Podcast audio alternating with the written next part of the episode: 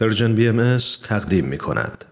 سال 2020 ویروس کووید 19 زندگی هر کدوم از ماها رو در سراسر دنیا به نحوی تغییر داده.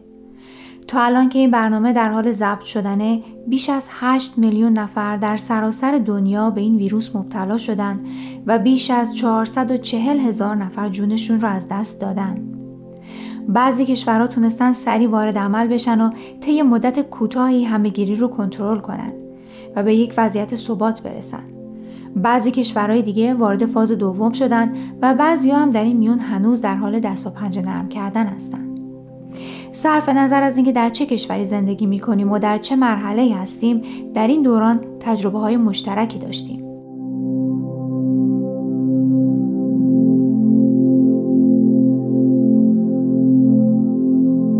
در این مجموعه پای صحبت های چند کارشناس در زمینه های مختلف نشستم تا تغییرات دنیای امروز رو در سایه ویروس کرونا و تاثیرش بر فرد، جامعه و مؤسسات از زاویه دید اونا ببینم. با ما در ده دقیقه آینده همراه باشید. در سایه کرونا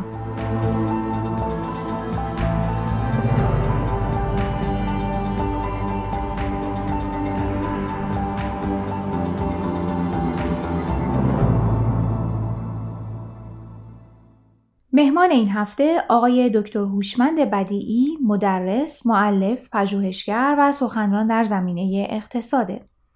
از ایشون تاکنون چندین مقاله و کتاب به زبانهای فارسی و انگلیسی از جمله اساس کل اقتصاد و اصول اقتصادی اخلاقی منتشر شده. آقای دکتر بدیعی با تمرکز بر اقتصاد اخلاقی و بر اساس اصول بهایی مدل اقتصادی پیشنهاد کردن با عنوان الگوی اقتصاد پایدار ملهم از آثار بهایی که مورد توجه متخصصین اقتصادی قرار گرفته. موضوع این برنامه ادامه تاثیر کرونا بر کسب و کارهای کوچکه. هفته گذشته راجع به منافع انتقال فعالیت‌های اقتصادی از شهرهای بزرگ به شهرهای کوچکتر و روستاها و همچنین تغییر نقش خانواده ها در فعالیت‌های اقتصادی جویا شدم. در ابتدای این برنامه از آقای دکتر بدی پرسیدم آیا تشابهی بین این بحران و بحران رکود اقتصادی سال 1930 می‌بینید؟ خب من نمی‌خوام زیاد وارد اقتصاد بشم فریسا خانم در این صحبت و اگر وارد اقتصاد بشیم اون وقت بحث طولانی خواهد شد و شاید خود این سوال و بحث در مورد این احتیاج به وقت زیادی داره ولی به طور خلاصه خدمت کنم بحران اقتصادی سال 1930 پنج سال طول کشید. بحران اقتصادی 2008 بین سه تا پنج سال طول کشید. این بحران حدود فقط 6 ماهه که شروع شده. لذا خیلی زود هست که پیش بینی بکنیم بحران کنونی چه مدت طول خواهد کشید و آیا رکود دیگری در پیش خواهیم داشت یا نه. همش بستگی به این داره که چه مدت طول خواهد کشید که این ویروس از بین بره. و در عین حال چه, چه مقدار به دولت ها و سازمان های تجارتی و مردم لطمه وارد شد. اگر می‌خوایم ببینیم که تشابهاتی بین این بحران و 1930 وجود داره از چند لحاظ بعد در سال 1930 پول چاپ شد در این بحران هم می‌بینیم که پول زیادی چاپ شد. در بحران 1930 نرخ بانکی خیلی اومد پایین الان هم به همین صورت. 1930 بیکاری در سطح بالا بود الان هم به همین صورت. در 1930 قرض بالا رفت از طریق دولت ها الان هم به همین صورت. بنابراین یک تشابهاتی می‌بینیم بین 1930 و این بحران. لذا سوال این هست که آیا تشابهات بین بحران 1930 و این بحران وجود داره یا نه؟ جواب هست بله. و آیا باید منتظر یک بحران اقتصادی دیگه باشیم جواب اینجا هست که خیلی زوده که راجع به این بخوایم پیش بینی بکنیم. و این هست که با اجازه شما بنده هم پیش بینی نمی کنم بذاریم بحته این کرونا ببینیم کی از پیش ما میره که ما خیالمون جمع بشه برای یک زندگی رو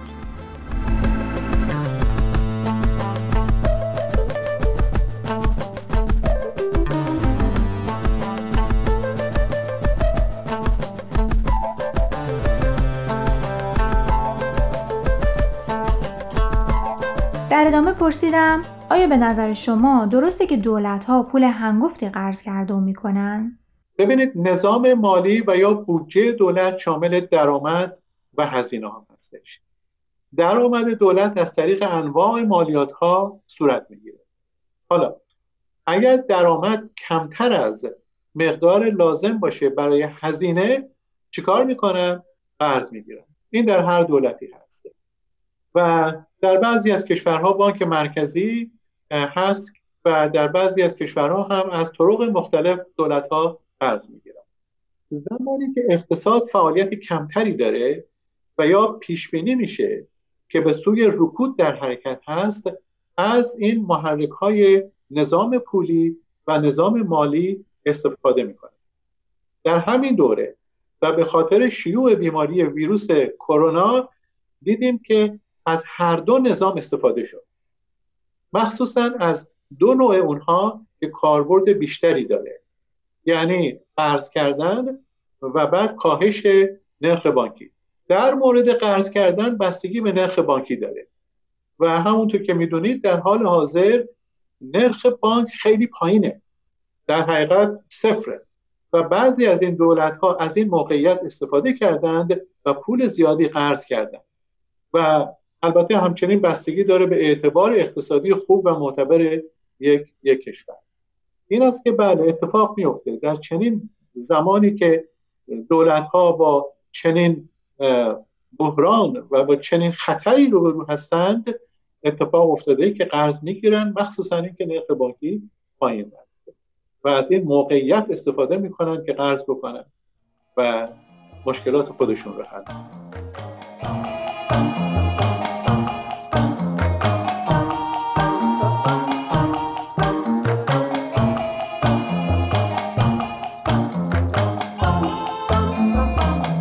در انتها از آقای دکتر پرسیدم آیا با شیوع ویروس کرونا بینش جدیدی در نسل جوان به وجود اومده؟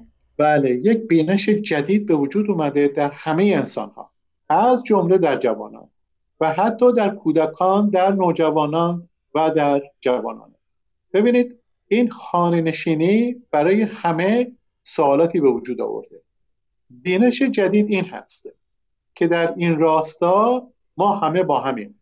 چه خوب و چه بد. که ما همه عهد یک خانواده بزرگتر هستیم. که این ویروس مرز و بومی نمی‌شناسه. که این ویروس تبعیضم قائل نیست و به همه داره حمله می‌کنه. بدون توجه به رنگ پوست، ملیت، جنسیت و نوع مذهب. بینش جدید این هست که ما می‌خواهیم فردایی داشته باشیم که بهتر از دیروز باشه. اینا بینش جدید. حالا این گونه رخ دادن ها ارز کنم وقتی جوانان ما می‌بینند این رو حس می‌کنند. این کودکان ما نوجوانان ما این جوانان ما وقتی می‌بینن که الان چندین ماه خانه نشین شدن براشون سوال پیش میاد. و وقتی که این بیانیه های قشنگ رو می‌بینند اون حس نودوستیشون به عبارت دیگه گل می‌کنه. لذا در آینده نزدیک همین بچه ها این کودکان این نوجوانان و این جوانان وارد بخش های مهم جامعه می شوند و برنامه ریزانی خواهند شد در بخش های خصوصی و در بخش های دولتی. و اینها با توجه به بینش جدیدی که به وجود اومده برنامه هایی به وجود خواهند آورد که کل جامعه بشری به یک نوع سعادت و خوشبختی برسه. برنامه هایی خواهند ریخت که محیط زیست حفظ بشه. این جوانان پریسا خانم مدیران خوبی خواهند شد. رهبران خوبی خواهند شد. اصول برنامه ریزی بر اساس انصاف و عدالت برقرار خواهند کرد و در جامعه پیاده خواهند کرد و لذا این طبقه جوان با این بینش جدید وارد جامعه خواهد شد.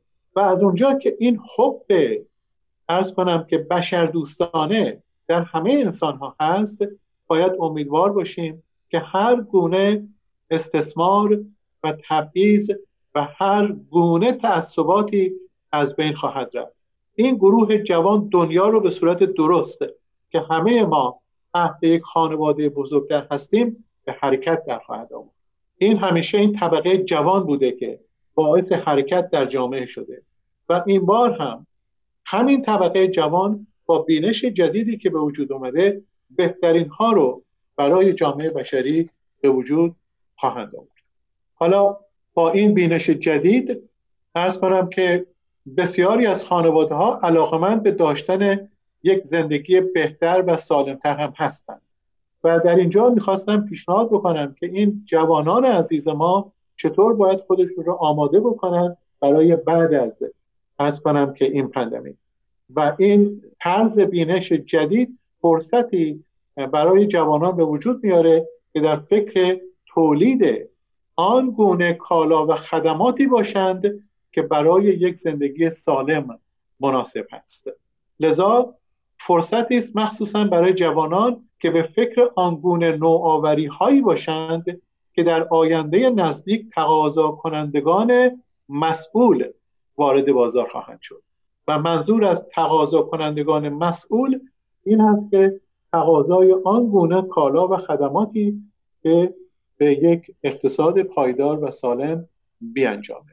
لذا به نظر بنده این جوانان عزیز ما با بینش جدیدی که اکنون به وجود آمده نه فقط در زندگی خودشون می‌تونن موفق باشن و یک زندگی خوبی رو به وجود بیارن بلکه این طبقه جوان هست که با این بینش جدید می‌تونه یک دنیای بهتر برای عالم انسانی به وجود بیاره